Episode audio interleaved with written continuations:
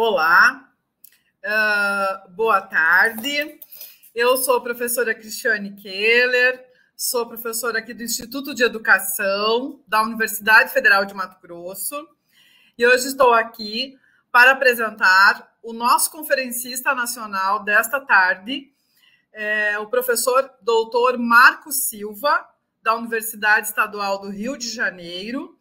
Ele é mestre, doutor e pós-doutor em educação, professor associado da Faculdade de Educação da Universidade do Estado do Rio de Janeiro, a UERJ. Dentre os temas de docência, pesquisa e publicações está a cibercultura e formação de professores para docência 100% online e híbrida.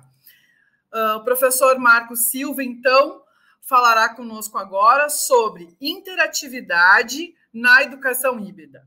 Professor Marco, é uma alegria tê-lo aqui conosco no nosso sétimo uh, CENID, Seminário Internacional de Cultura Digital, da Universidade de Passo Fundo, que é a minha universidade é, de coração, né, onde fiz a minha graduação, cresci lá nessa cidade, então tenho um amor pelo CENID, e é com alegria que recebo você aqui para falar então com os nossos professores, estudantes, sobre essa temática é, que está tão, uh, sendo tão discutida nesse momento atual. Seja bem-vindo, a palavra é sua. Olha, Cristiane, uma alegria enorme estar com vocês nesse evento tão importante, né? dedicado à educação híbrida. Vocês perceberam com muita clareza, a ponto de mobilizarem né, muita gente para fazer esse evento, que de fato educação híbrida é o que temos a falar, uhum. não é? A, a modalidade remoto é, está bastante problemática. Eu vou falar um pouquinho sobre ela. Por que, que vou falar sobre ela? Porque a minha preocupação, e já começo com essa hipótese, com essa ideia inicial, a minha preocupação é que a, o que está se sedimentando né, como modalidade remota, 100% online, poderá se estender quando a gente estiver no, vamos chamar de semipresencial, presencial e online, híbrido, né? Então, a minha preocupação é essa. Quando voltarmos para o presencial, certamente vamos fazer híbrido, porque a gente não vai jogar fora toda essa expertise construída, né? Em um ano e meio praticamente de experimentação online. Entretanto, o que, o que estão fazendo por aí, no chamado emergencial remoto, me preocupa. Eu insisto, me preocupa porque é, é essa, esse, digamos, essa expertise que está sendo construída, que eu vou mostrar agora aqui, fazendo um recorte né, da minha pesquisa.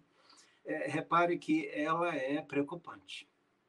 Tá? Então, o que levaremos para o híbrido me preocupa, porque o que está se sedimentando agora no 100% online remoto não, não é nada bom. Ainda que haja professores e professoras ousando, né? fazendo Paulo Freire online, fazendo Vygotsky online, em suas mediações, né? explorando as potências do AVA, das plataformas digitais, ainda que estejam alguns fazendo isso, mas pela pesquisa que realizo, é muito pouca gente, tá? Muito pouca gente, ou seja, é, a grande massa de professores foi pega né, de surpresa, de supetão, é, e elas não estavam, enfim, tantos professores e professoras despreparados para essa coisa abrupta, né, chamada modalidade 100% na internet. Ok? Foi de, para muitos professores que acompanhei, foi estresse, foi muito estresse, foi é, antidepressivos, né, fila de farmácia. Então, é, toda essa coisa, é, exatamente porque não houve a chamada formação continuada para docência online, docência híbrida, há mais de 20 anos que a gente bate nessa tecla, mas essa coisa nunca deslanchou, né? Então isso nos preocupa muito e eu vou falar um pouquinho a respeito disso tudo no pouco tempo que tenho. Vou começar a contar agora aqui 35 minutos, tá? E vamos que vamos com muita alegria. Vamos, com muita alegria sempre. é, ainda que o, o, entorno seja medonho, né? bastante medonho. Bom, então vamos lá. Primeira tela, por favor. Pode passar, Matheus, esta. Então, olha, repare, eu chamo a atenção de vocês para essa tela. O, o que, que eu entendo por sala de aula há muito tempo? É isso aí. Sala de aula na educação básica. Para mim, é isso aí. É, é, é, o híbrido, já há muito tempo pensado. Eu não usava a palavra híbrido, eu usava a palavra semipresencial, usava as expressões presencial e online, né? Fora do Brasil, a gente usa a expressão belearn, né? Enfim, temos essas palavrinhas todas para expressar a mesma ideia, o presencial e o online articulados. E essa imagem eu pedi a uma artista para criar para mim, exatamente dei algumas ideias. Ela foi feliz aí na, na criação da imagem. Acredito que possa nos dar aí uma percepção do desafio que temos, né? É, fazer o, o presencial e o online articuladamente, né? integradamente tá? Esse é um desafio, vou falar sobre esse desafio hoje, focando a temática que estudo há mais de 20 anos, que é exatamente a temática da interatividade. Né? Repare que essa sala de aula, ela revela já uma ambiência colaborativa, participadora, né? onde a estudantada de fato está aí é, com suas autorias e coautorias, né? se expressando na lógica da construção do conhecimento. E há um professor aí, mediador, que é um provocador, que vai acionando grupos de trabalho, produções. Não temos mais o aluno sedentário, ainda que haja carteiras e cadeiras, mas a ideia é mostrar um pouco essa dinâmica, não só corporal, mas também é, cognitiva e comunicacional. Né? Penso assim a sala de aula híbrida. Dá, dá mais um toque aí, por favor, Matheus, a próxima. Na, na universidade, né, estou pensando assim, também nos mesmos moldes. Né? Então, repare que a gente está agora meio, é, digamos, numa outra esfera de complexidade, né? já envolvida com a cidade, com o trabalho, com o urbano, com os processos comunicacionais do nosso tempo. Enfim, nós temos aí uma outra complexidade. Mas reparem que a lógica permanece a mesma, do híbrido, né? o presencial e o online articulados, tá? Você que não está gostando dessa imagem, me ajude a redefini-la de uma forma mais interessante, tá? Por enquanto é o que eu consegui aqui construir, até para mostrar hoje aqui em primeira mão para vocês. Há um link aí embaixo, vocês estão vendo, para um artigo que acabo de publicar, vamos dizer assim, e está 100% online. Convido vocês aí a conhecerem essa reflexão sobre sala de aula híbrida. E essas imagens estão lá juntamente com outras imagens e vídeos. É um texto hipertextual, multimídia. Vejam lá. Bom, então vamos passar e vamos que vamos. Nosso tempo é curto, já estou ali passados quatro minutos. Chama a sua atenção para o, aquilo que me inquieta, tá? Então, você já sabe que a denominação remoto ocorre agora no 100% online, né? A gente não usava essa expressão, falava assim em educação à distância, em educação online. E agora, de repente, apareceu esse remoto. Nem é uma boa palavra. Remoto significa longínquo, né? Não sei se você ah, atentou para isso. E o que a gente não quer é exatamente distância, né? No online não queremos distanciamento, até porque o online nos contempla proximidades incríveis. Quem namora online sabe do que estou falando. Né? É possível proximidades maravilhosas de cocriação, de colaboração, de interlocução, é, enfim. Entretanto, esse remoto deixa a desejar. Repare aqui, estou pesquisando pelo menos oito escolas e o que vejo nessas escolas é o que vou agora sintetizar para você. Por exemplo, a docência ela se ocupa com gravação de videoaulas né, e, com, com, e com videoconferências. Ou as chamadas lives. Né? Agora, o, o, o mais preocupante é que essas, essas videoconferências e as próprias gravações de, de aulas né, na internet, lá no YouTube, elas estão muito fortemente ainda na lógica da exposição, né, da explicação de conteúdos programáticos. Então, você tem o clássico professor orador da sala de aula presencial. Aqui, eu não vou culpar os professores, vou culpar exatamente a falta de investimento né, de formas, em formação de professores para a docência uh, no presencial interativo, no online interativo, enfim, falta essa formação. É, interatividade não é a palavra da internet, não é a palavra de informática, é um conceito de teoria da comunicação que significa articulação da emissão e da recepção na cocriação da mensagem. Né?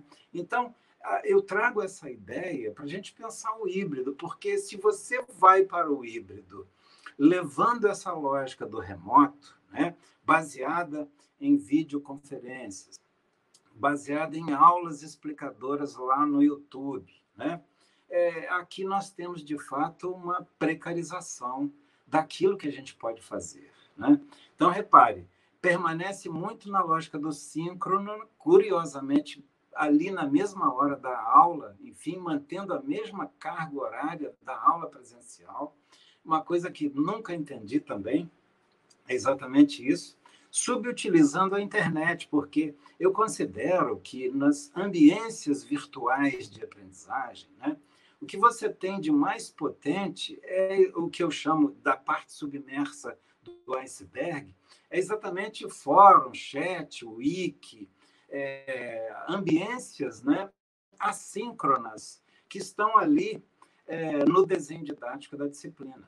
Né? Entretanto, isso a gente não vê, a gente vê muito mais professor preocupado com o síncrono, em repetir a lógica da sala de aula presencial, né? E na, como eu disse, na mesma carga horária do presencial.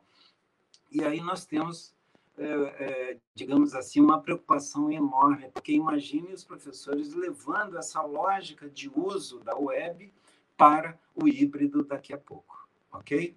É, veja que os estudantes permanecem na lógica do solitário, né? do espectador solitário, porque ele está diante da videoaula, ele está diante da videoconferência. Né? Você vê que as videoconferências são, são subutilizadas é, exatamente porque aquele fórum que ocorre ali no momento da, em que ocorre a própria videoconferência, você vê que há pouca cocriação, há pouco Paulo Freire ali, há pouca dialogia ali, né?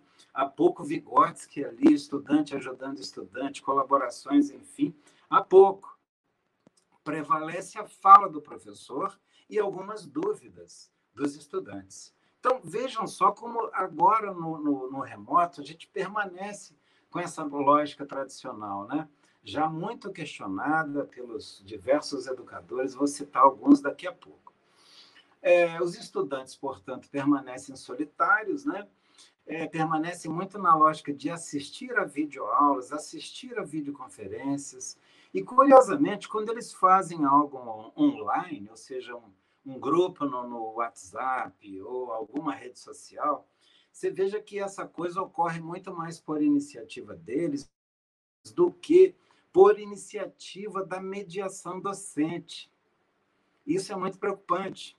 A mediação docente se basta com a videoaula e com a videoconferência. Ela não adentra as potências do que estou chamando de parte submersa do iceberg.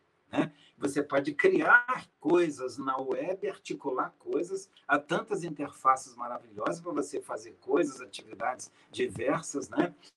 com a estudantada ali criativamente operando e colaborando, mas essa coisa não rola. Essa é a preocupação.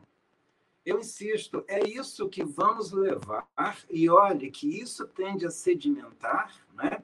na lógica de que é assim que funciona a coisa, e quando você estiver no híbrido, você vai manter, se não houver formação de professores competentes entre mentes, ok? Ou durante né, o híbrido. será necessário esse superinvestimento. E repare que as plataformas, né? E aí nós estamos falando das plataformas de lives ou de videoconferência, os ambientes virtuais de aprendizagem, né? É, YouTube, blogs utilizados, redes sociais, WhatsApp. Lamentavelmente, esse arsenal potente de interatividade, de colaboração de Paulo Freire, de Vygotsky, essa, essa, esse espaço é, digital na web, ele é subutilizado, porque ele é, ele é explorado mais como repositório distribuidor de conteúdos de aprendizagem. Tá? Ele não é ambiência de cocriação. É como a clássica sala de aula, não é ambiência de cocriação, de grupos de trabalho, de engajamentos colaborativos. Não é. É como a clássica sala de aula. Ele é exatamente um espaço para você distribuir, transmitir. Ok? Isso é extremamente preocupante. Vamos para a tela seguinte.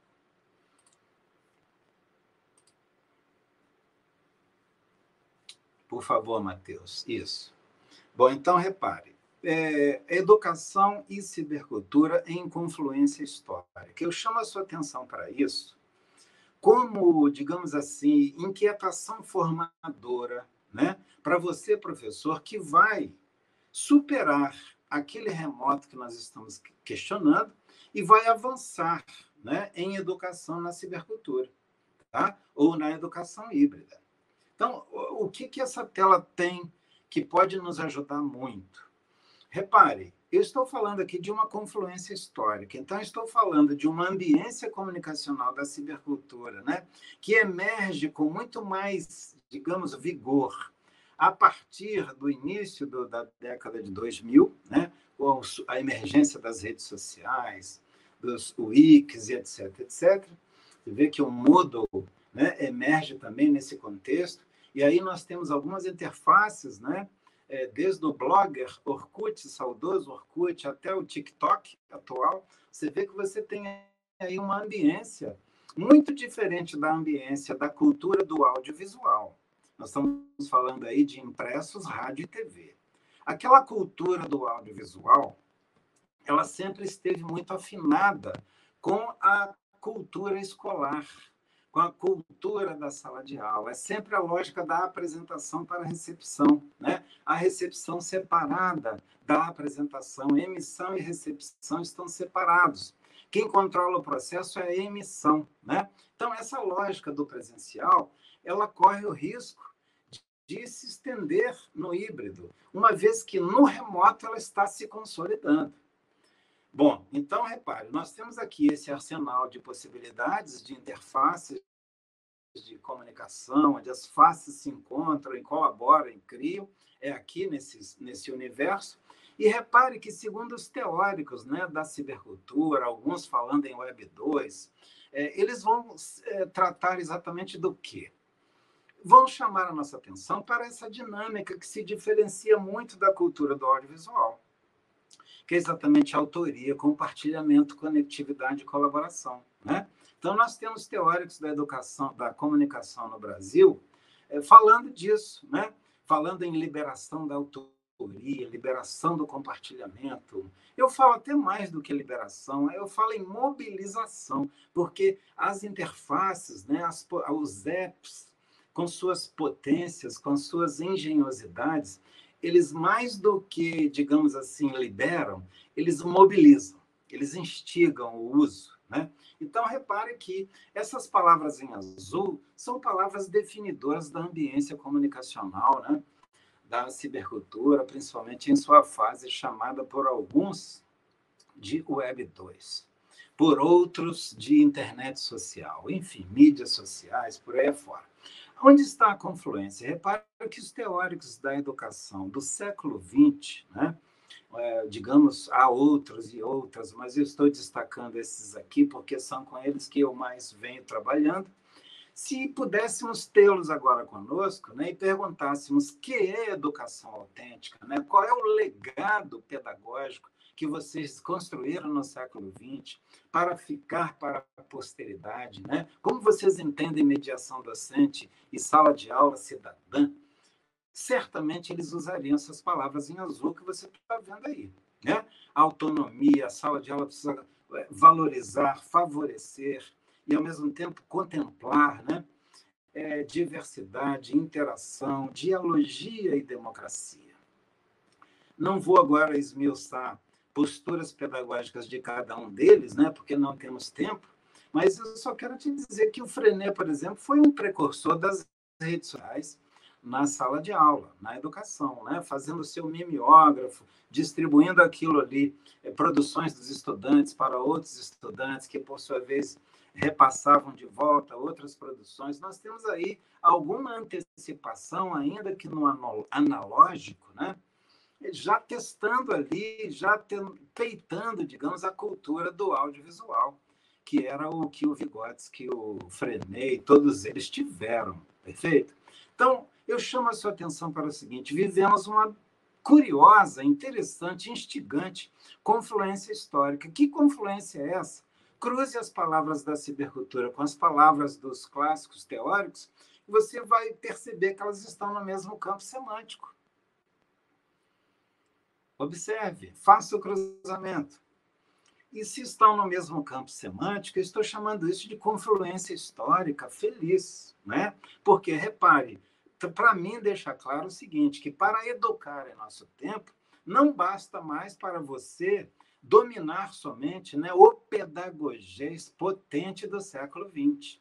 Não basta ser Paulo Freireano, Vygotskiano, etc você precisará operar com essa dinâmica comunicacional da cibercultura, que curiosamente favorece o legado pedagógico. Isso que eu acho maravilhoso.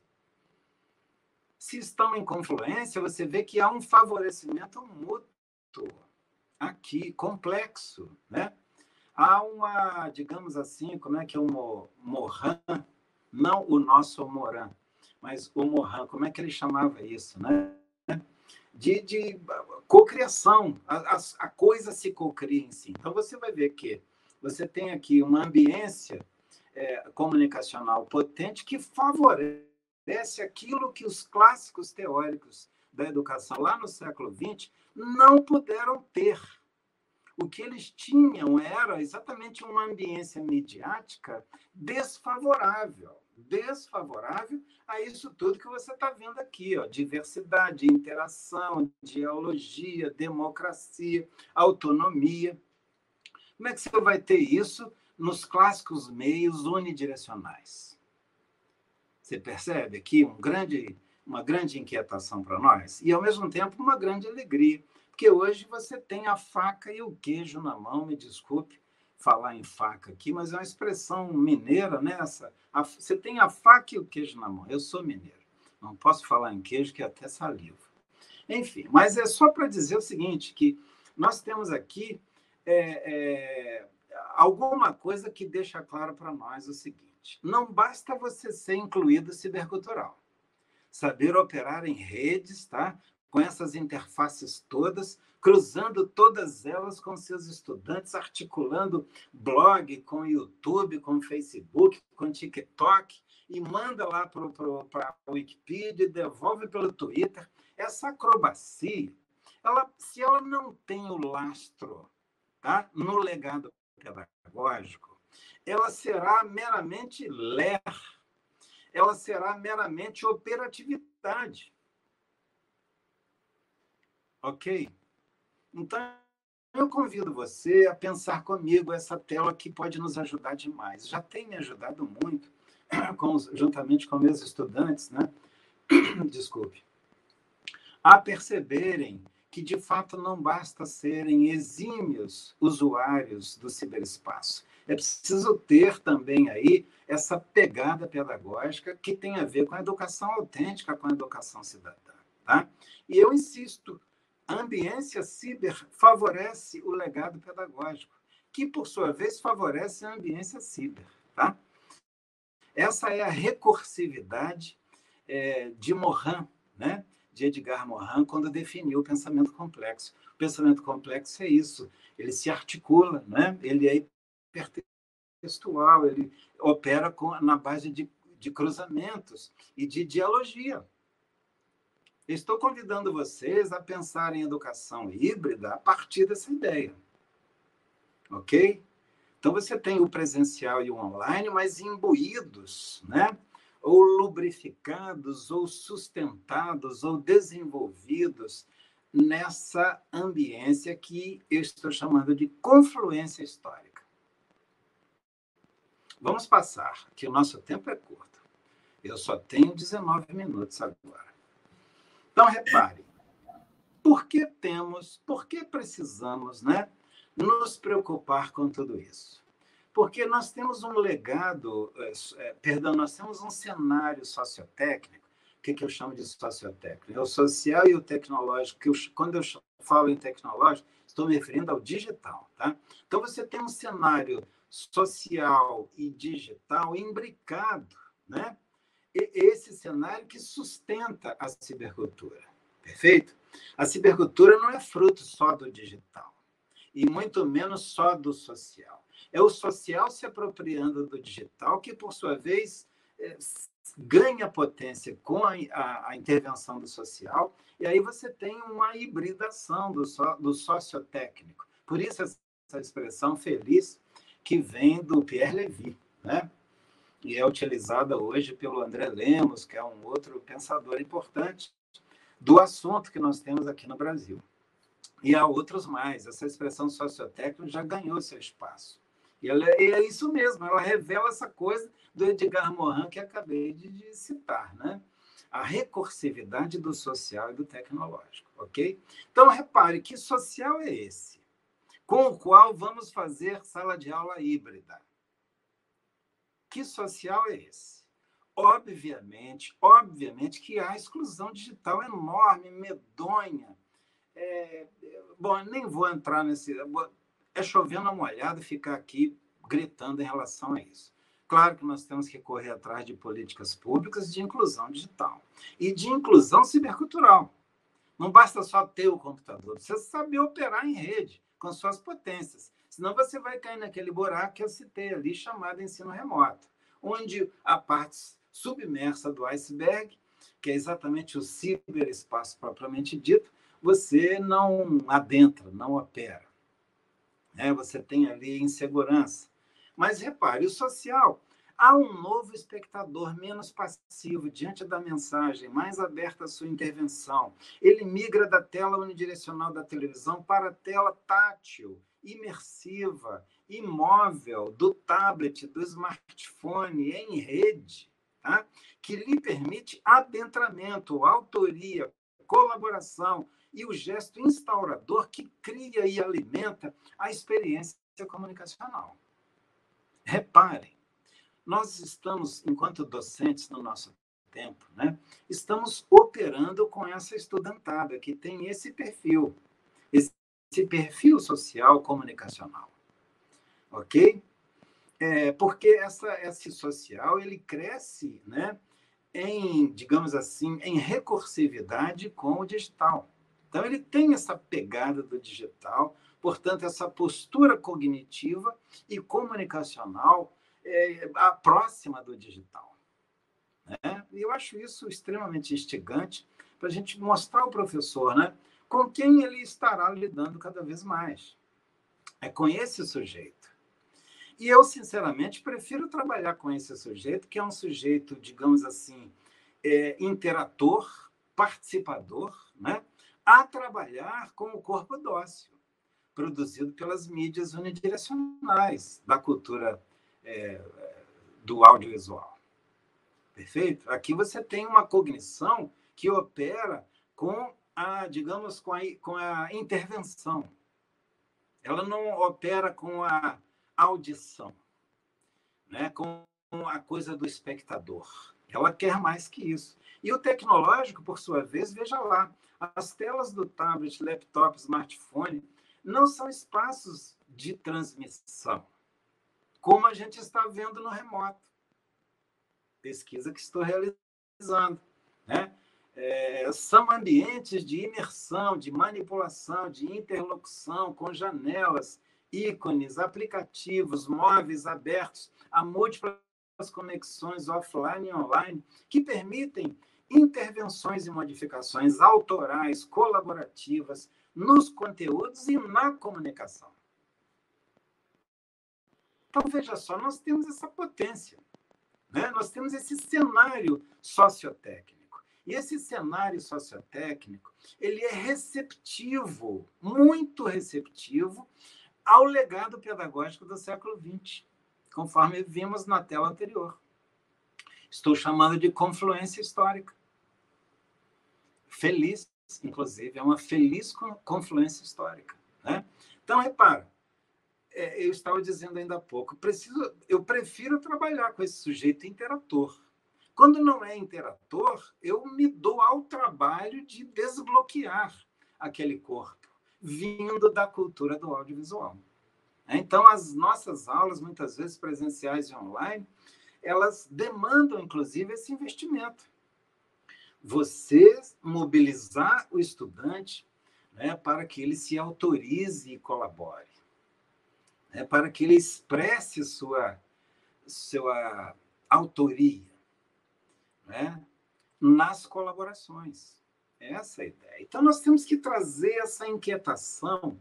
Estou aqui tecendo, né, passo a passo, a inquietação, a minha preocupação com o remoto, dele trazer o seu modus operandi para o híbrido. Essa é uma preocupação enorme. Convido vocês a pensarem isso comigo, né? Vamos pesquisar a respeito disso. Em nome do quê? Da formação de professores para a docência no híbrido. Esse é o desafio que a gente precisa desenvolver. Eu tenho certeza que essa boa formação né, poderá reverter numa sala de aula presencial, ainda que infopobre, mais potente. Tá? Porque certamente ela terá um engajamento interativo. Eu já, já disse e insisto: interatividade não é um conceito de informática, é um conceito de teoria da comunicação. É a informática, especialmente na chamada Web 2, né? a, a web social, é exatamente aí que nós temos, digamos assim, o, o, o potencial de interatividade mais elevado. Né? É, bom, vamos adiante, nosso tempo é curto. Vou chamar sua atenção para a próxima tela. Tenho 12 minutos, estou acompanhando ali rigidamente. Bom, é, eu chamo a sua atenção para essa tela.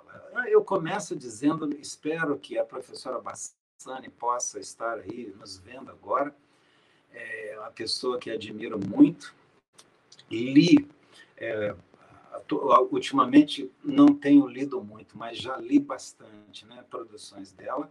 E uma coisa que li é, está exatamente aqui explicitada. Essa figura 1 e essa figura 2 é produção da professora Bassani, da Universidade Unicinos, né, da Unicinos, aí próxima da, de vocês. É, bom, e ela, é, pesquisando fórum em cursos online, ela percebeu a figura 1 e a figura 2. E foi exatamente o que eu estava percebendo na época. Né? Eu fiquei muito feliz de encontrar é, parceiros de pesquisa, né? encontrando a mesma problemática, digamos assim, que eu encontrava. E eu considero a figura 1 muito problemática. Né? E aí eu vou, a partir de toda a discussão né, sobre interatividade, pesquisas, experimentações, pesquisa formação, pesquisa em que você desenvolve a coisa, não somente assiste o que há, né? mas você desenvolve. Então, eu pude desenvolver a figura 3. Tá? No presencial Infopobre, no presencial online, e agora espero, pós-pandemia, poder né, é, pesquisar com muito mais potência o híbrido, feito à maneira da figura 3. Tá? Então, qual é a figura 1? Explicito. Estou dizendo o seguinte, que nos fóruns, chat, wiki, rede social que eu estou acompanhando aí nas pesquisas, né? e nos fóruns que a Bassani analisou, nós temos aí a interação sem articulação, significa o que no fórum? Por exemplo, você tem um enunciado no fórum, mas tem estudantes solitários respondendo. Então, você tem a figura 1, que não conversou com a figura 2, cada um responde ao enunciado. Né? Então, você não tem Paulo Freire aqui. Aqui você não tem Vygotsky. Aqui você não tem o legado pedagógico cidadão né? da, do século XX, ok? Se você vai para a figura 2, você vê que a, a mensagem 1.1 e a mensagem 1.2 estão conversando sobre a mensagem 1. E aqui você já vê um pouco de interlocução, né? às vezes feita só pelos estudantes, mas às vezes promovida pela docência, né? e, digamos assim, encampada pela estudantada. Quando isso ocorre, é maravilhoso. Tá? Ainda que seja digamos, menos potente do que aquilo que gostaríamos, que está aí na figura 3. O que nós queremos é efetiva colaboração, efetiva interatividade, né? É, é, levando em conta as palavras em azul que nós vimos na tela anterior, seja da cibercultura, seja do legado pedagógico.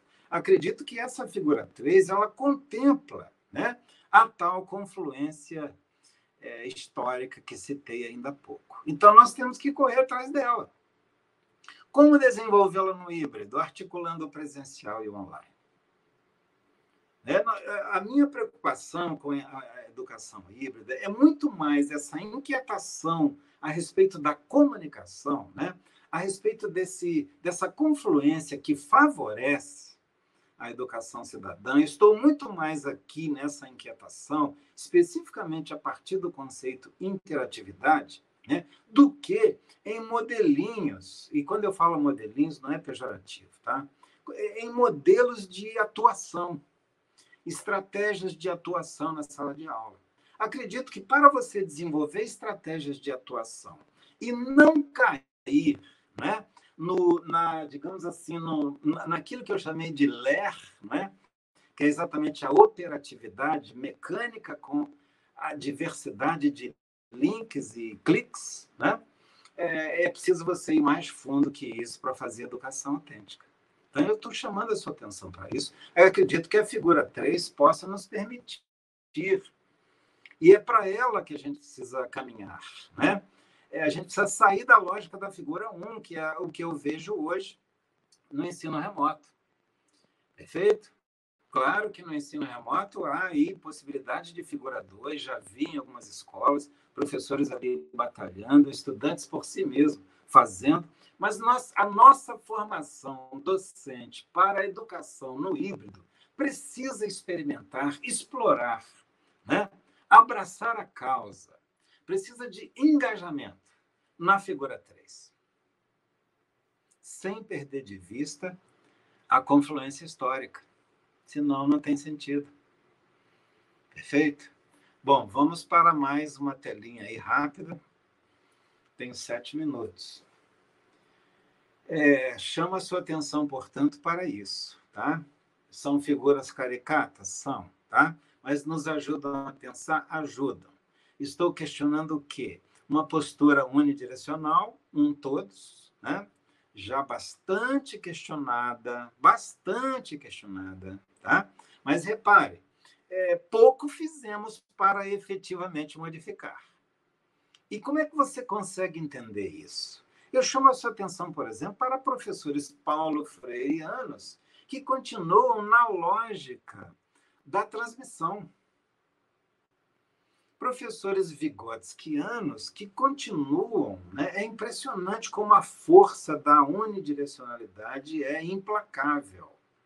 É a cultura do audiovisual. Né? Ela imprime né, na docência uma postura que tem a ver com a clássica lógica do falar de do mestre, da apresentação para a recepção, apresentação separada da recepção. É o que nós estamos vendo aqui nessa sala de aula um todos. O que nós queremos é o todos todos. É a figura 3 que você viu na tela anterior. Como desenvolver isso aqui sem cair no laissez-faire? Primeiro, você precisa ter a expertise, né? que eu chamei ainda há pouco de inclusão cibercultural. Você precisará saber operar em rede, saber co-criar em rede, né? saber provocar, saber mediar a aprendizagem e a formação humana em rede. É a figura aqui que nós estamos chamando de sala de aula interativa. Então, você precisa trazer essa ideia para o híbrido. Insisto, o híbrido, com seu potencial ciber, tem tudo para favorecer. Né? Mas o professor precisa estar já engajado nessa inquietação. Ele precisa fazer sua autocrítica, perceber como ele está atrelado a um paradigma unidirecional e buscar né, é, novos ares comunicacionais. Acho que a educação híbrida precisa desse engajamento, porque se não se engajar aí, ela vai, primeiro, subutilizar a Web 2, subutilizar a potência interativa, tá? que essas interfaces têm, né? É, ela vai subutilizar a inteligência, a cognição hipertextual, colaborativa, autoral né, dos estudantes, e ela vai subutilizar também a, a necessidade da educação autêntica. Ok? Então, nós temos aí três derrotas, né? Se você permanece na lógica da figura um todos. Nós temos aí um problema histórico consolidado. Eu chamo a sua atenção para o seguinte: agora nós temos não mais somente Paulo Freire e Vygotsky chamando nossa atenção para melhorar a ambiência da sala de aula, nós temos agora também a cibercultura. A cibercultura nos convoca, nos convida a explorar suas potências para fazer Paulo Freire eu considero isso feliz, por isso eu chamo de confluência histórica feliz. Mas o professor precisa de inclusão cibercultural, ok? Precisa saber operar em rede. Diante dessa expertise, saber operar em rede, ele não vai se assustar com essa imagem. Quando eu mostro essa imagem, sala de aula interativa para alguns professores, eles chamam de falta de controle de turma.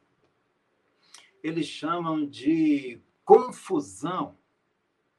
Mas não, o professor pode ser um desses quadradinhos aqui que está mobilizando a rede de autorias e de colaboração. Ele não é mais centralidade.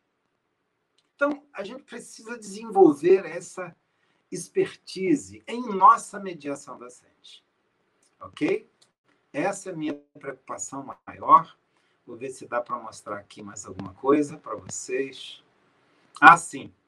Vamos lá para o finalzinho. Tem dois minutos, eu vou encerrar na minha hora marcada. Lá para o final, por favor, a tela 18. Mateus.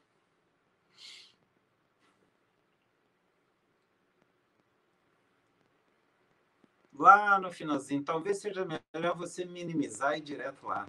Aí você abre. Enquanto isso, toma um copo d'água. e a Cristiane com seu belíssimo batom. eu vou, aqui. eu vou tomar minha água também aqui, porque hoje, hoje Olha, a água. Sim, desculpe. Pode falar, professor. Tá. Olha, é, chama a atenção de vocês nesse minutinho final que tem aqui o quê? para esses livros, essas publicações, tá? chama atenção também para aquele link que você viu lá nas duas imagens iniciais, é, aquelas imagens da sala de aula híbrida. Você vê que há um link ali que remete você para é, a última publicação minha a respeito, tá? Da, da, enfim, mais focada sobre a educação híbrida. É, e, e a inspiração que tenho, né, para escrever esse artigo que estou citando é, vem dessas publicações todas aí, tá? É, algumas autorais, outras colaborativas, mas vem daí, e aí nós temos, digamos, 20 anos, 25 anos né, de pesquisa é, para entender esse conceito de interatividade, né, no espírito do tempo, é um conceito que vem lá da contracultura, tá? a vontade né, do espectador sair da sua condição de espectador, se tornar coautor, aquilo está na arte plástica, né? aquilo está no teatro, por exemplo, do Augusto Boal, é, nos parangolés do Hélio de Sica. Eu venho estudando essa coisa desde aquela época E quando chega a Web 2, tudo aquilo ganha uma potência comunicacional, né? uma expressividade incrível. Tá? Eu chamo a sua atenção para isso. Então, minhas inspirações todas vêm dessa história, né? reuni muito disso nesses livros que vocês estão vendo aí, e agora meu tempo acabou mesmo, última tela, por favor. Ai. Matheus, última tela. É, é só o meu WhatsApp. É isso aí. Se você quiser fazer contato comigo, venha conversar. É um prazer falar em áudio, né? Via WhatsApp, seja síncrono, seja assíncrono. Ok? Alegria, quero muito ouvir aí agora as inquietações de vocês a respeito. Então, bom, eu preciso dizer que o professor Marco Silva é, ele é. Bom, primeiro preciso agradecer, né? Agradecer esses minutos aqui, é, minutos preciosos, porque para a gente conseguir é, elaborar uma, uma fala, pensar uma fala, pensar um slide, são anos de, de estudos, né? São anos de pesquisa e de dedicação e de discussões e é, primeiramente, então, agradecer ao professor Marco por estar aqui conosco, por essa fala. Preciso dizer que o professor Marco foi um, uma das, das primeiras pessoas com, com as quais eu, eu me deparei com o conceito de educação online. E esses dias eu estava relembrando, isso foi lá em 2000 e, 2013, 2013, numa formação pedagógica de tutores à distância, na Unicinos, Universidade do Vale do Rio dos Sinos, lá no Rio Grande do Sul, onde eu morava, né? Os meus últimos anos morei lá. E eu lembro de uma formação pedagógica que o professor Marco Silva fez, é, a pedido da Pró-Reitoria de Graduação, na época, a universidade iniciando a educação à distância.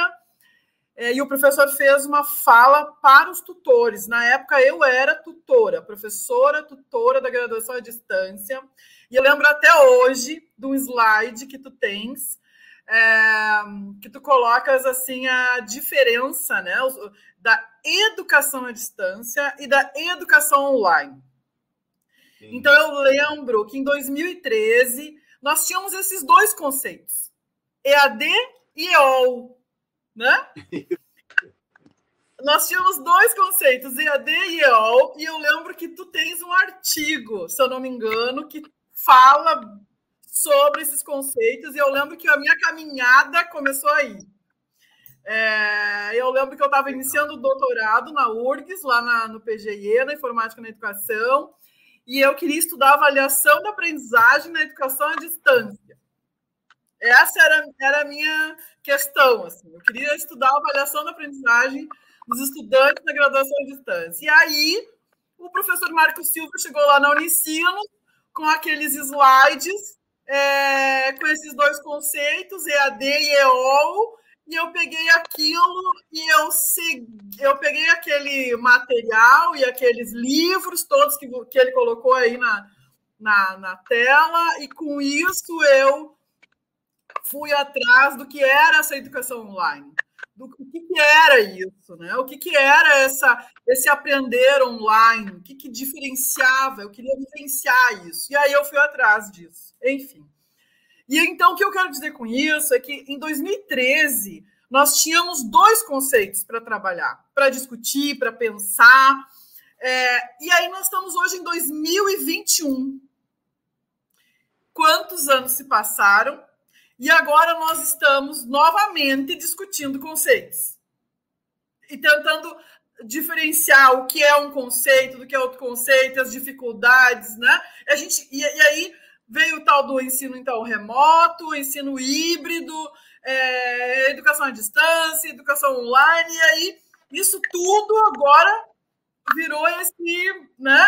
Isso tudo que a gente está vivendo e cá estamos novamente discutindo conceitos e tentando explicar né? Então, o que eu quero dizer assim, ó, que nesse tempo, como a educação, a nossa área né, da educação formação de professores, ela uh, uh, nos exige, nos exige, está nos exigindo muito enquanto docentes, cada vez mais, para que a gente esteja, é, para que a gente esteja, então, assim, é, acompanhando essa evolução, né? Da sociedade, de, de todo esse contexto que a gente vive, dessas tecnologias que estão aí, Agora não é mais um ambiente virtual somente de aprendizagem, a gente tem um celular, a gente tem um tablet, a gente tem dispositivos móveis, a gente tem muitos outros recursos que lá em 2013 a gente não tinha. Então eu vejo assim é, o, como é importante a gente resgatar esses conceitos e se colocar hoje, né, no tempo no tempo atual, assim, né, no que nós estamos vivendo hoje, né? E, e eu gostei, eu quis fazer esse resgate assim, até para a gente ter uma ideia assim temporal, né? é, que lá em 2013, 2011, é, não, não se falava ensino remoto, né? Não, não se falava, porque não tinha necessidade. Nós tínhamos necessidade de conceituar ensino remoto? Não, né? É, não tínhamos. A gente estava discutindo, começando a discutir ensino híbrido. Na época, o Blender estava começando, né? Mas, uh, mas hoje não, hoje isso chegou para nós, para os professores, assim como chegou e caiu no colo dos professores, né? Então, eu vejo assim que toda, toda essa discussão, todos esses estudos, todas essa, esses, essas, essas, essas leituras, enfim, agora elas vêm a esclarecer muito do que a gente precisa para os tempos atuais, né? Todas aquelas pesquisas, aquelas discussões. É, Deixa eu ver aqui as perguntas, então. A gente tem três perguntas. É... Temos uma pergunta do. do... Espera aí que o Matheus não. A gente não. a Odd, né? Odd, é isso? Odd pergunta assim: é, professor, a pandemia escancara as, male... as mal... malezas sociais, eu acho, né? Malezas, né? Os males né? sociais? Essa é a primeira pergunta. É uma pergunta bem geral, assim, mas.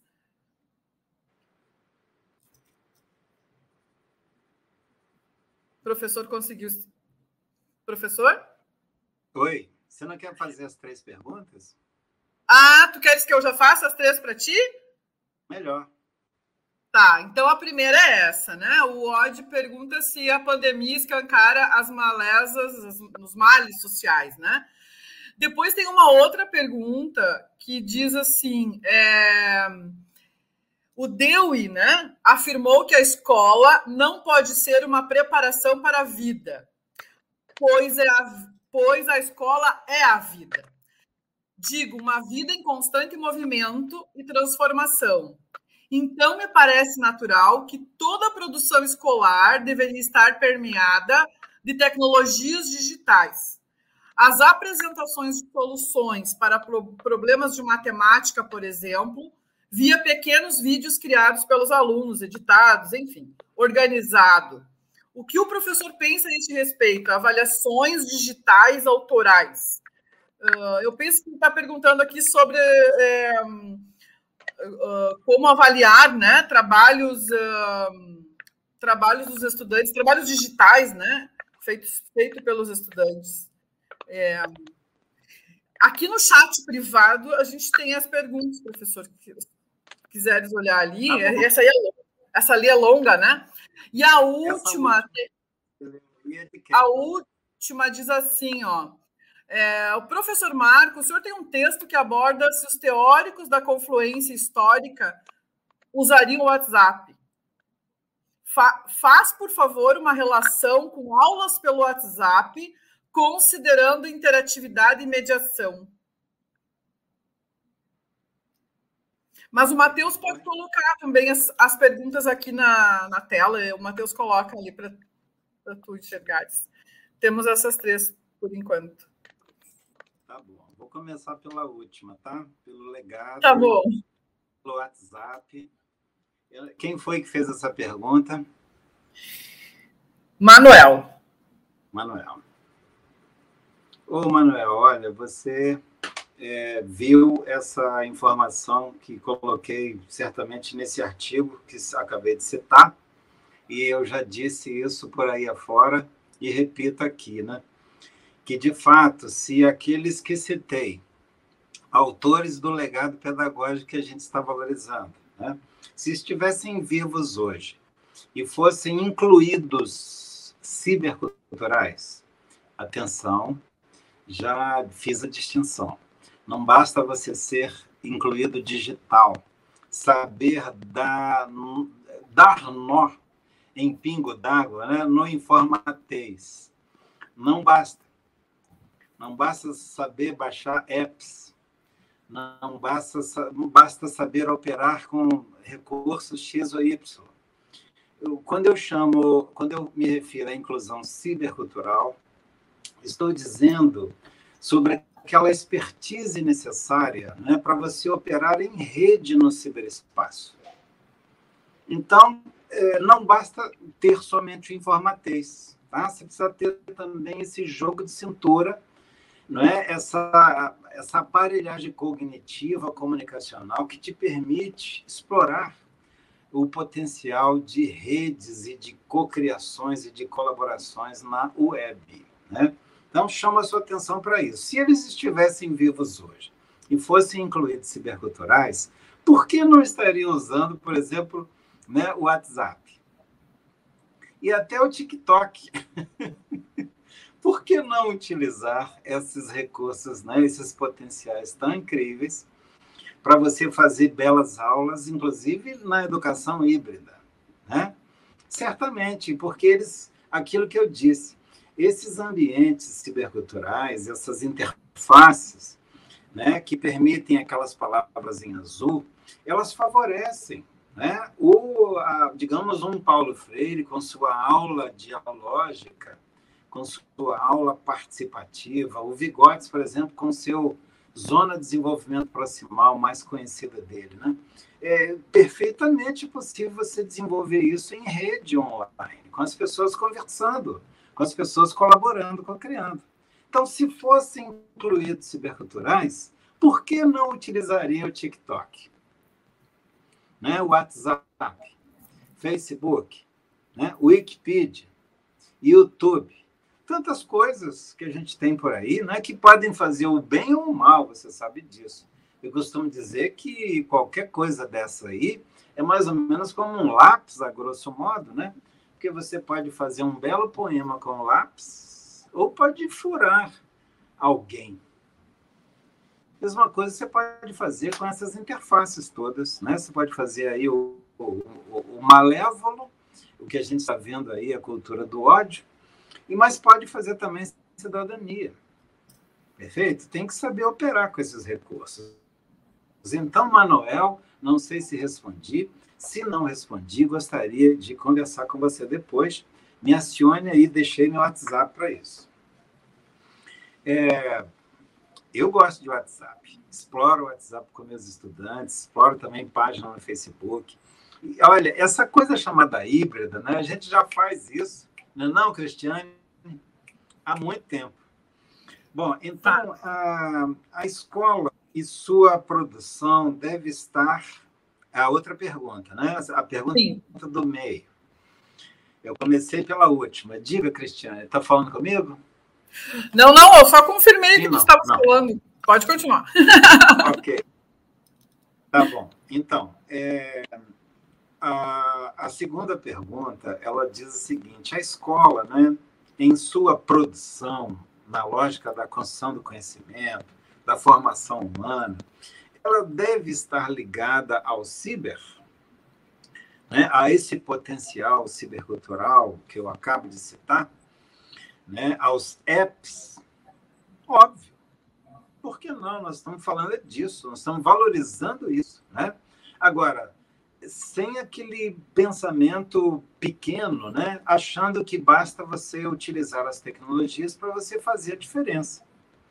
Então, atenção para aquela comparação que eu faço. Né? Se você fica só na operatividade né, com essas interfaces, você terá ler. Né? E se você articula essas interfaces potentes, né? É, com suas, seu, suas, digamos, palavras em azul, conforme disse. Articula com o legado pedagógico, por sua vez também com suas palavras maravilhosas, a gente tem aí um ganho fantástico e incrível, e é esse ganho que o ciber pode nos favorecer. Né? O ciber pode potencializar essa educação esse legado pedagógico. Enfim, já falei bastante sobre isso. E, obviamente, aí você pode fazer avaliação. Convido você a ouvir a professora Lúcia Mante, que vai falar sobre avaliação nesse, uhum. nesse evento aí, é, CENID, né? É, a avaliação ela não será mais a provinha pontual baseada na lógica do exame. A avaliação aqui no Ciber, né, é, ela será exatamente processual. Digamos, você aciona os estudantes para desenvolverem uma produção num fórum ou numa wiki, né? E ali, ou mesmo num Google Docs, né? E ali você tem a estudantada se autorizando e colaborando, e você vai avaliar exatamente esse processo. Você não vai ficar avaliando provinha, ainda que você possa avaliar provinhas, e provinha também não é pejorativo. Ou seja, provas pontuais, né? exercícios pontuais, com tempo marcado, tudo isso você pode fazer online. Mas o que eu quero te dizer é que a avaliação, ela no ciber, ela ganha um potencial enorme porque os rastros das produções dos estudantes ficam ali registrados. Então, uhum. você pode acompanhar esses rastros e aí terá né, todo um, digamos assim, um, encaminhamento do estudante, aí você vai fazer a avaliação formativa, né? Você vai fazer aí a avaliação mediadora da conterrânea de vocês aí, Jussara Hoffman, que defende a avaliação mediadora. Essa avaliação, embora Jussara não tenha pensado nessa avaliação, né? Não, nessa época não. É perfeitamente bem-vinda, a Cristiane está confirmando isso. Já o OD, né? Fala que a epidemia ela escancara as mazelas sociais. De fato, Odd, você está percebendo que a, a epidemia fez perceber a fragilidade da docência né, para operar com o ciberespaço. Ok? Uhum. É essa sua fala, com certeza, e você é preciso nessa observação. Você diz, a epidemia escancara as mazelas, essa que é a palavra, né, sociais. Então, por que escancara? Né? Porque agora, na emergência, não se sabe usar, o professor estressa, vai para a fila do, da, da farmácia né, comprar antidepressivo, e aí você não tem educação autêntica, você tem o sofrimento, pânico, e o pior, e o pior, você chancela para o social, eu me refiro a estudantes e pais de estudantes, que a educação na internet é muito chata. Está preparada para encarar essa bomba, Cristiane? Eu estou preparada porque eu vivo isso em casa com meus filhos. Então, né? Você vendo seus filhos na escola é, remota que eles têm, você fica é. dizendo, mas Ainda mais você que estuda né, o online. Você vai falar, meu Deus, isso, é isso, é essa precariedade ainda com os vícios do presencial e os Sim. piores vícios. Né? Então, eu Sim. chamo a sua atenção, Odd, você foi preciso ao dizer que a pandemia escancarou essa mazela, que é exatamente a formação precária dos professores, né? a formação para o ciber, a formação para o digital, e aí nós temos um problema gravíssimo, né? Além, além do problema enorme chamado exclusão digital de boa parte dos estudantes e Sim. professores. É, eu lembro, lá do tempo de 2013, 2012, eu lembro da, da urgência na formação docente para, docente para a educação à distância, né? para a docência à distância. E hoje eu vejo que essa, essa urgência se mantém, e ainda agora a gente tem a, a urgência na formação docente para o uso, então, das tecnologias digitais, dessa apropriação, né? dessa inclusão, dessa apropriação das tecnologias pelos professores e dessa inclusão da escola nessa cultura digital. Né? Então, eu vejo que é, essa, essa necessidade, essa urgência na formação docente, ela vem já de anos, não é de agora, não é de agora, né? Uh, e o que, que eu vivencio né, com os meus filhos? É, o, eles estão no ensino remoto. É, da, eles ficam em torno de 5 a 6 horas na frente do computador em aulas, em lives, né? Aulas lives é, cronometradas no relógio, é, 50 minutos português, 50 minutos matemática, 50 minutos inglês, dá um recreio, eles vão no banheiro, voltam. E, eles não aguentam mais. Essa reprodução, essa reprodução do, das aulas presenciais, tradicionais, massivas, no digital sendo que o digital pode ser utilizado com tudo, todas as, né, as suas possibilidades. Eu vejo isso, eu vejo o ensino remoto emergencial sendo é, a transposição das aulas tradicionais massivas é, em sala de aula, um, transmitidas né, via lives, né, pelo Meet, pelo Microsoft Teams, para as crianças em casa.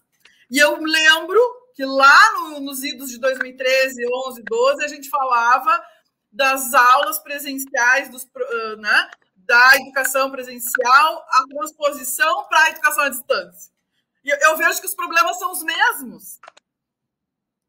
As questões são as mesmas. Né? Enfim, mas eu vou trazer mais uma pergunta aqui. Uh, já são 17 e 7, né? É, é, tem duas perguntas, na verdade, eu vou fazer as duas, porque uma mais ou menos tem a ver com a outra, né? Então, é, o professor Cristiano Maciel, que é nosso colega aqui da UFMT, ele, ele diz o seguinte: ele pergunta, né? Como podemos ter uma sala mais rizomática no fazer pedagógico? É, se puder citar é, exemplos, metodologias, enfim, né? Como podemos fazer ter uma sala mais rizomática? E o Mário, Mário Dariz diz o seguinte, pergunta o seguinte: o que o professor pode nos falar a respeito da formação docente? É, como seria a formação docente é, apropriada para o momento atual? Né? No caso hoje, vamos fazer uma formação docente. É, como seria essa formação? O que deveríamos discutir nessa formação? E aí, okay. as, com essas duas perguntas, então, a gente encerra depois, então, o nosso belo momento. Tá bom. Bom, então vamos começar com o Cristiano da UFMT. O Cristiano, olha, como desenvolver essa sala de aula rizomática? Para quem não sabe o que é rizoma, é só lembrar daquele gengibre, né? Aquela coisa que não tem pé nem cabeça, tem, a gente chama de hipertexto, né? Então, de fato, é a possibilidade de hiperlinks, de hiperconectividades, texto com vídeo, com áudio, com fala de alguém, com uma expressão teatral, com a expressão musical. Você articular esse arsenal todo, né? Em rede, isso é rizoma, isso é, é por isso que lembra um pouquinho ali o, o nosso querido gengibre, né? Que eu gosto muito de gengibre. E é o conceito é hipertexto, né? Quem quiser conhecer esse conceito, é, saberá que é um conceito criado na década de 60, né? Exatamente alguém da informática prevendo que a lógica comunicacional né, promovida pela informática seria assim, que na verdade é a lógica do pensamento. O pensamento pensa em rede em conexões, em conectividade. Mas o, o, o, o Cristiano é objetivo. Ele não quer conceito, ele quer saber como desenvolver uma sala de aula hipertextual rizomática. Olha, Cristiano, o que eu posso te dizer é o seguinte: é, repare que eu enviei, eu lá naquelas imagenzinhas do início, tem ali o link para o texto sobre interatividade na educação híbrida. Aquele textinho, tá, que está online aí, ele vai te trazer lá no final dele diversas sugestões de como fazer essa sala de aula interativa, que na verdade é hipertextual. Né? O conceito de interatividade de hipertexto estão extremamente próximos. O Arlindo Machado, que é um fera, né, já falecido recentemente, discutiu muito bem hipertexto, discutiu a interatividade de um jeito muito interessante, me inspirei muito nele né, ele diz isso, né, que a gente precisa de fato explorar o potencial hipertextual, uma vez que ele por si mesmo é interativo. Ele diz que o hipertexto é interativo por definição. Então, no final desse artigo, o Cristiano, há diversas sugestões. Gostaria que você desse uma olhada nelas lá. Você, colega aí da Cristiane, Cristiane, depois passa para ele o link, por favor, tá? Se você passe agora aí para o pessoal que está no YouTube, né? Passo, passo sim. Aquelas sugestões todas de como desenvolver esse hipertexto e aí como desenvolver interatividade, tá? Então são, é uma coisa intrincada, eu não posso agora verbalizar tudo aquilo. Tá? Hipertexto é complexidade. E nesses poucos minutos não tem condições de falar. Mas convido você, deixei meu WhatsApp, se você tiver interesse, vamos falar sobre isso, eu tenho o maior interesse. E o Mário, tá. né, para encerrar aí nossa bateria de respostas, é, pergunta em como fazer a formação docente hoje. É. Bom, Mário, eu quero te dizer o seguinte: em cima daquela tela que eu chamo de confluência histórica. Você precisa trabalhar aquela tela, aquela ideia. Ao mesmo tempo, formar segundo o legado pedagógico, permitir que os professores conheçam esse legado, debatam esse legado, entendam esse legado, criem dinâmicas para operar inspiradamente nesse legado, fazer mediação docente efetiva. Segundo esse legado, a mediação docente não é a oratória do mestre, tá? É proposição a engajamentos colaborativos. Essa, esse que é o legado. Você pega lá no John Dewey, né? Pedagogia de projetos é dele essa ideia é você desenvolver a aprendizagem a partir de projetos de engajamentos. Né? Se você vai em Paulo Freire, é essa ideia também. Se você vai em Vigotes, também é isso, zona de desenvolvimento proximal. Se vai em Anísio Teixeira, é isso também. Se vai em Frenet, também é isso.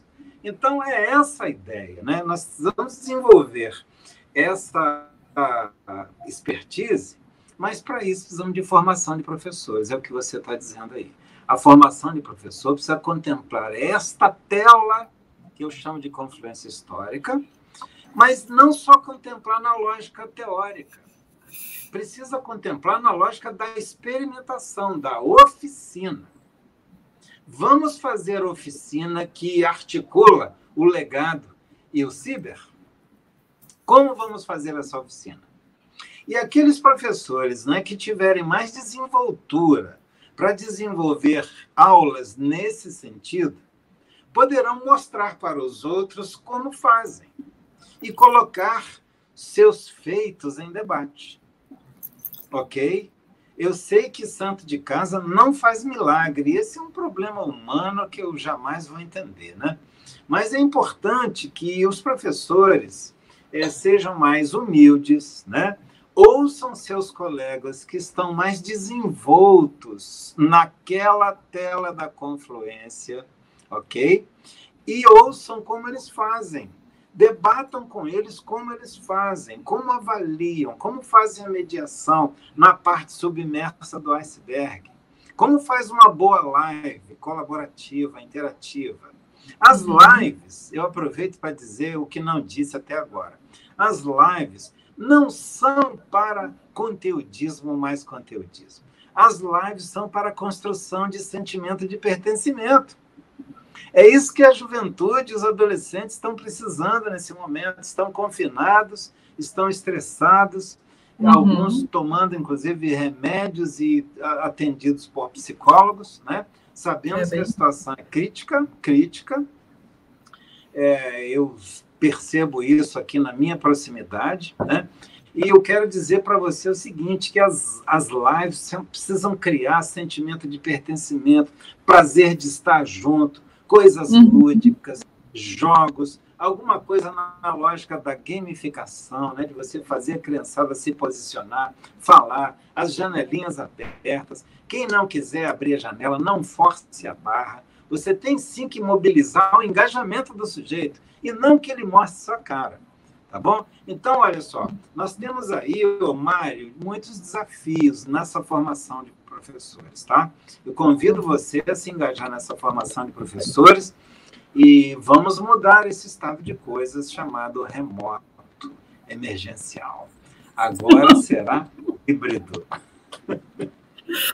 Ai, professor Marco, então, é, nós vamos encerrando então o nosso momento aqui contigo. É, nós queremos agradecer uh, a tua uh, disponibilidade de estar aqui conosco.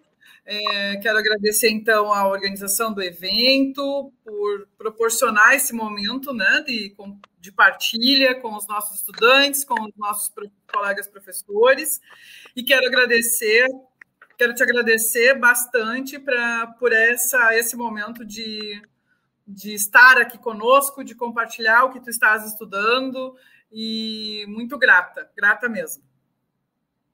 Ok, uma alegria enorme, emocionante mesmo, né? Poder estar aqui, responder aí algumas questões, inquietações aí dos professores. Espero poder interagir mais com vocês. Eu insisto, o WhatsApp está aí, não se acanhe. Eu sou da proximidade, eu sou da horizontalidade, eu sou do chegar junto, né? Da conversa franca. Eu venho da lógica da interatividade. Tem a ver com. Eu isso. sei. Eu sei. Chega Chega junto e vamos debater. Eu sei. Então, muito obrigada mais uma vez e uma boa noite. Aqui já está quase noite, aqui em Cuiabá, Mato Grosso. Boa noite para todos e todas e até breve. Este podcast foi produzido pelo GPID, Grupo de Pesquisa em Cultura Digital da UPF, em parceria com o Núcleo de Música projeto de ensino do IFRS Campo Sertão. Composição de trilha sonora Felipe Batistella Álvares.